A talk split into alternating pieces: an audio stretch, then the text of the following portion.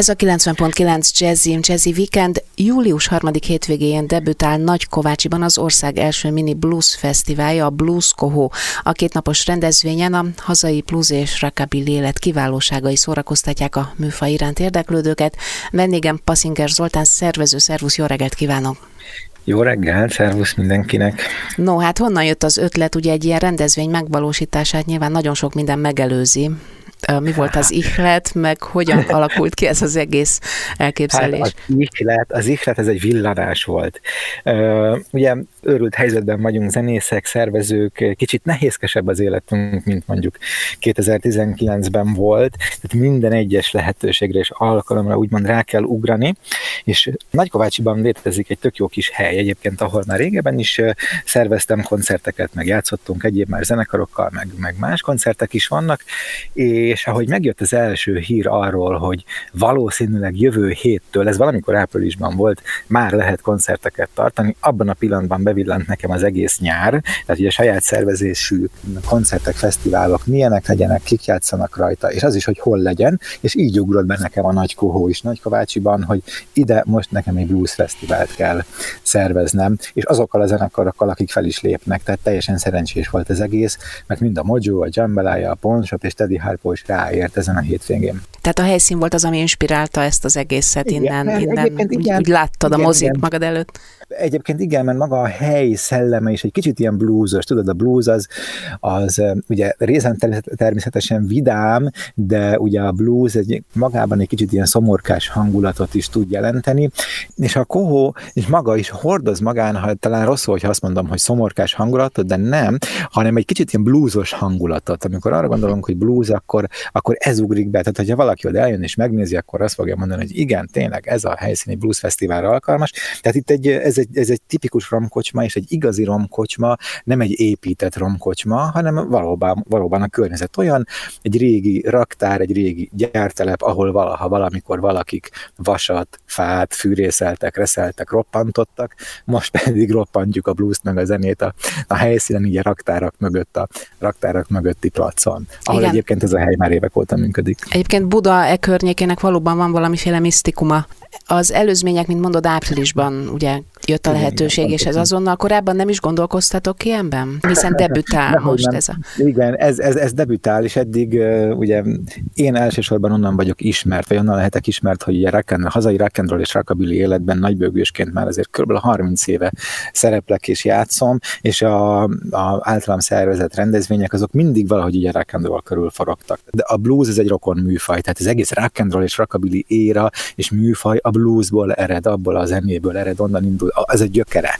Talán egy, egy gyorsabb, szinte csak ennyi a különbség a rock and roll és a blues között így nagyon leegyszerűsítve, és így jött az az ötlet, hogy akkor menjünk vissza egy korral régebbre, most ezen az, ebben az évben nem csak rock and roll fesztivál lesz, hanem blues fesztivál is. Megmutatjuk azt, hogy honnan ered, honnan indul a rock and roll zene. Ugye a műfaj az örökzöld, említettél fellépőket, egy kicsit a programot részletesebben át tudjuk venni. Ugye ez most zajlik már, július harmadik hétvégéje az most van, tehát javában benne vagyunk nyakig az eseményekben. Mi a menü? Mármint nem a gasztronómia, az egy... van, van az is. Igen, fesztivál, fesztivál hátán. Tegnap az őrület volt, tehát tegnap este játszott pénteken a Mojo és a Jambalaya, Mojo kezdet, utána Zsembalája. Mojóról azt kell tudni, hogy Szabó Tamás szájharmonika művész és honfilm zenekara, a blues-t, hogy mondjam, nagyon, nagyon, nagyon jó és nagyon érdekes megközelítésből játszák, nem az arhaikus és a blues gyökereit mutató stílusban, hanem, hanem egy modernebb, mai harmadik évezredbeli hozzáállással, de autentikus hangszereléssel. Tehát, hogy ezt hallani kell, hogy, hogy, hogy mi ez a különbség, mi az, ami ezt a harmadik évezred lüktetését hozza be az ő zenéjükbe. A Jambalaya pedig New Orleans Music, music New Orleans Music Show, így, így hirdetik magukat. New Orleans blues és vidám pattogós zenét játszottak, Nemes Zoltán zongora virtuóz, ugye középen elől, hát meg, meg, meg ette a közönséget szó szerint. Nagykovácsiban zajlik a Blues Kohó rendezvény, tegnap és ma, ma szervezővel Passinger Zoltánnal beszélgetek, mindjárt folytatjuk. A program debütál és nagyon izgalmasnak ígérkezik, most viszont azt javaslom, ha már első alkalom, hallgassuk meg Pálinkás Gergely dalát, itt van a First Time a Jazzy Weekendben. Továbbra is Passzinger Zoltán a vendégem, július 23-án és 24-én Blues Kohó Nagykovácsiban. Mi a mai program? Mai program egy érdekes zenekarral kezdünk, a Teddy Harpo One Man Band benne van a nevében, ugye egy személyes zenekar, hát ez hogy lehet, hogy játszhat valaki egyszerre több hangszeren. Mm. Régen a 40-es, 50-es években, 30-es években a blueszenészek nagyon gyakran járták úgy Amerika déli államait főleg, hogy egyedül hátukon egy gitár, kezükben egy bőrönd, a bőröndben egyéb felszerelések, nem tudom, szájharmonika, csörgő, zörgő, ritmus keltő eszközök, és ők így játszottak mondjuk pályaudvarra vagy pályaudvarra menve, hogy szépen mentek a vonattal, itt kitartott a jegyük, leültek, elővették a gitárjukat, leültek egy kis székre, és valamilyen eszközzel, mondjuk a náluk lévő bőröndöt elkezdték ütni a másik jalábával, kezével gitározott, és egy állványon előtte meg egy szájharmonika. És így már egy dob, gitár, szájharmonika, egy trió volt ez a zenekar egyedül, és ugyanezt hozzá Teddy Harpo is a Kohóba ma este fél héttől, szintén egy egyszemélyes zenekar, azzal a különbséggel, hogy szintén olyankor ugye visszautalva az előző gondolatomra, a harmadik évezredet behozva, tehát azért meg kicsit modernebb, elektronizáltabb az ő zenéje, a dobkészlete is elektronizáltabb, a hangszere is elektronizáltabbak, és így a megszólalása is teljesen elfogadható egy mai fül számára is. Uh-huh. Épp, igen? Hogy igen, igen, hogy ugye ez egy örökzöld klasszikus műfaj, miközben emlegetjük a 21. századot, a modernizált változatot, amire egyrészt gondolom van a, a, az előadók részéről is igény, másrészt pedig hát a közönség felől. Hogy tapasztalod a fiatalok? Fiatalok hogyan állnak hozzá ehhez a műfajhoz? Örülnek. Volt egy hatalmas nagy blues konjunktúra Magyarországon, a 80-as évek végén, 90-es évek elején, ahol minden sarkon blues kocsma volt, és mindenki blues játszott, és akkor ugye értelemszerűen ez egy 5-6-7-8 év alatt kifárad elfárad, és kevesen maradtak meg abból a körből, akik még a mai napig is játszanak, és szerencsére akik megmaradtak, meg is tudtak újulni, tehát szembesültek azzal, hogy csak úgy tudunk megmaradni, hogyha új dalokat írunk, és új hangzásokat hozunk be ebbe a zenébe. Tehát amíg régen az volt a jellemzőbb, hogy után játszottak a zenekarok, tehát feldolgozásokat játszottak régi bluesdaloknak a feldolgozásait, ma már a blues zenekarok saját dalokat játszanak, amiket most ma írtak, tehát a mai, a mai élet bluesa van benne az ő zenéjükben, és így tudnak új közönséget behozni, tehát a fiatalok így tudnak újra azonosulni a blues zenével, és szerencsére nem csak a úgymond idézőjelbe idősebb korosztály, tehát mondjuk a nem tudom 40, 50, 60, 70 pluszos korosztály jár már blues fesztiválokra vagy koncertekre, hanem teljesen szép fele-fele arányban a 20-as korosztály is megjelenik a blues koncerteken, és élvezik, és esetleg nem is tudják, hogy hogy egy 80 éves műfajról beszélünk. Hát ez nagyon jól hangzik. Nem egyszerű hát, reneszánszáról van itt szó a műfajnak, hanem újra született. Újra született, és ide jön az, hogy a szombatestének a második zenekar a Ponsop viszont mindezekkel ellentétben teljesen arhaikus és teljesen autentikus. Tehát ők még visszanyúlnak a szinte az 1800-es évek végére a leges-legelső rögzített fekete blues felvételekhez, és azokat a dalokat is játszák, amik akár száz évesek is lehetnek. Biztos, hogy óriási az érdeklődés, ennek ellenére ti limitáltátok a résztvevők számát.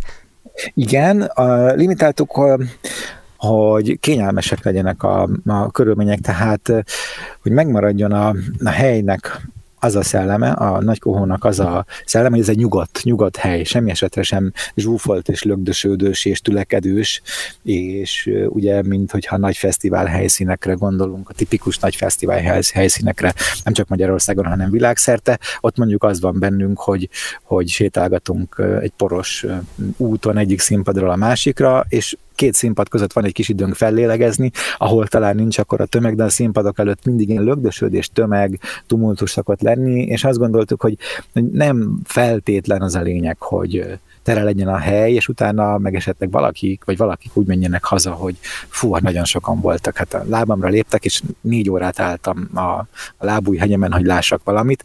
Én szerintem tök jól eltaláltuk, tök jól eltaláltuk, mert lehet, hogy ki kell majd tenni ma este is a, a, a megtelt táblát, mint tegnap, de tegnap mindenki bejutott, és szerintem ma is mindenki be fog jutni a helyre, tehát pont jól, pont jól belőttük ezt a, ezt a mennyiséget, úgyhogy várunk mindenkit ma este is. És hát nem mellesleg ugye a védettségi vagy biztonsági igen, szabályok igen, betartása igen, miatt is ezek szempontok igen. lehetnek. Ez persze, igen, itt a, ugye ez egy kicsit vicces különbség, hogyha lehet erről beszélni, hogyha ugye ez egy magánvállalkozás szervezi ezt a rendezvényt, ezért kötelező a védettség igazolvány minden látogatónak.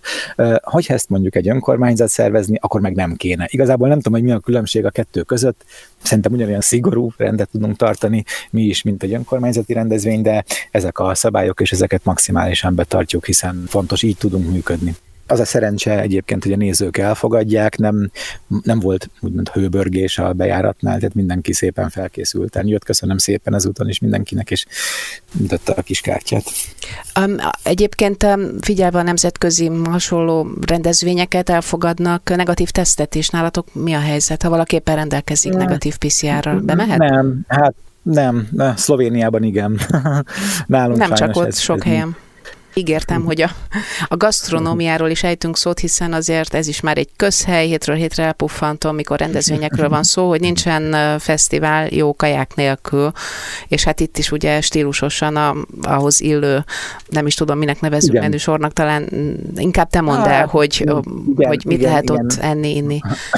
A menüsor ez egy kicsit túlzás, itt inkább arra törekszik a hely, hogy, hogy nem sok féle, de jó étel legyen, amit gyorsan mm, megkaphat az éhes látogató, tehát egy háromféle menüből, vagy ételből lehet választani, amiből az egyik az egy jambalaya, ami a, az egyik zenekar a fellépőnk a jambalaya. A jambalaya ez egy tipikus New Orleans étel, aki eljön, az jöjjön és kóstolja meg ezt a finomságot. Min, ez tulajdonképpen minden összefőzve.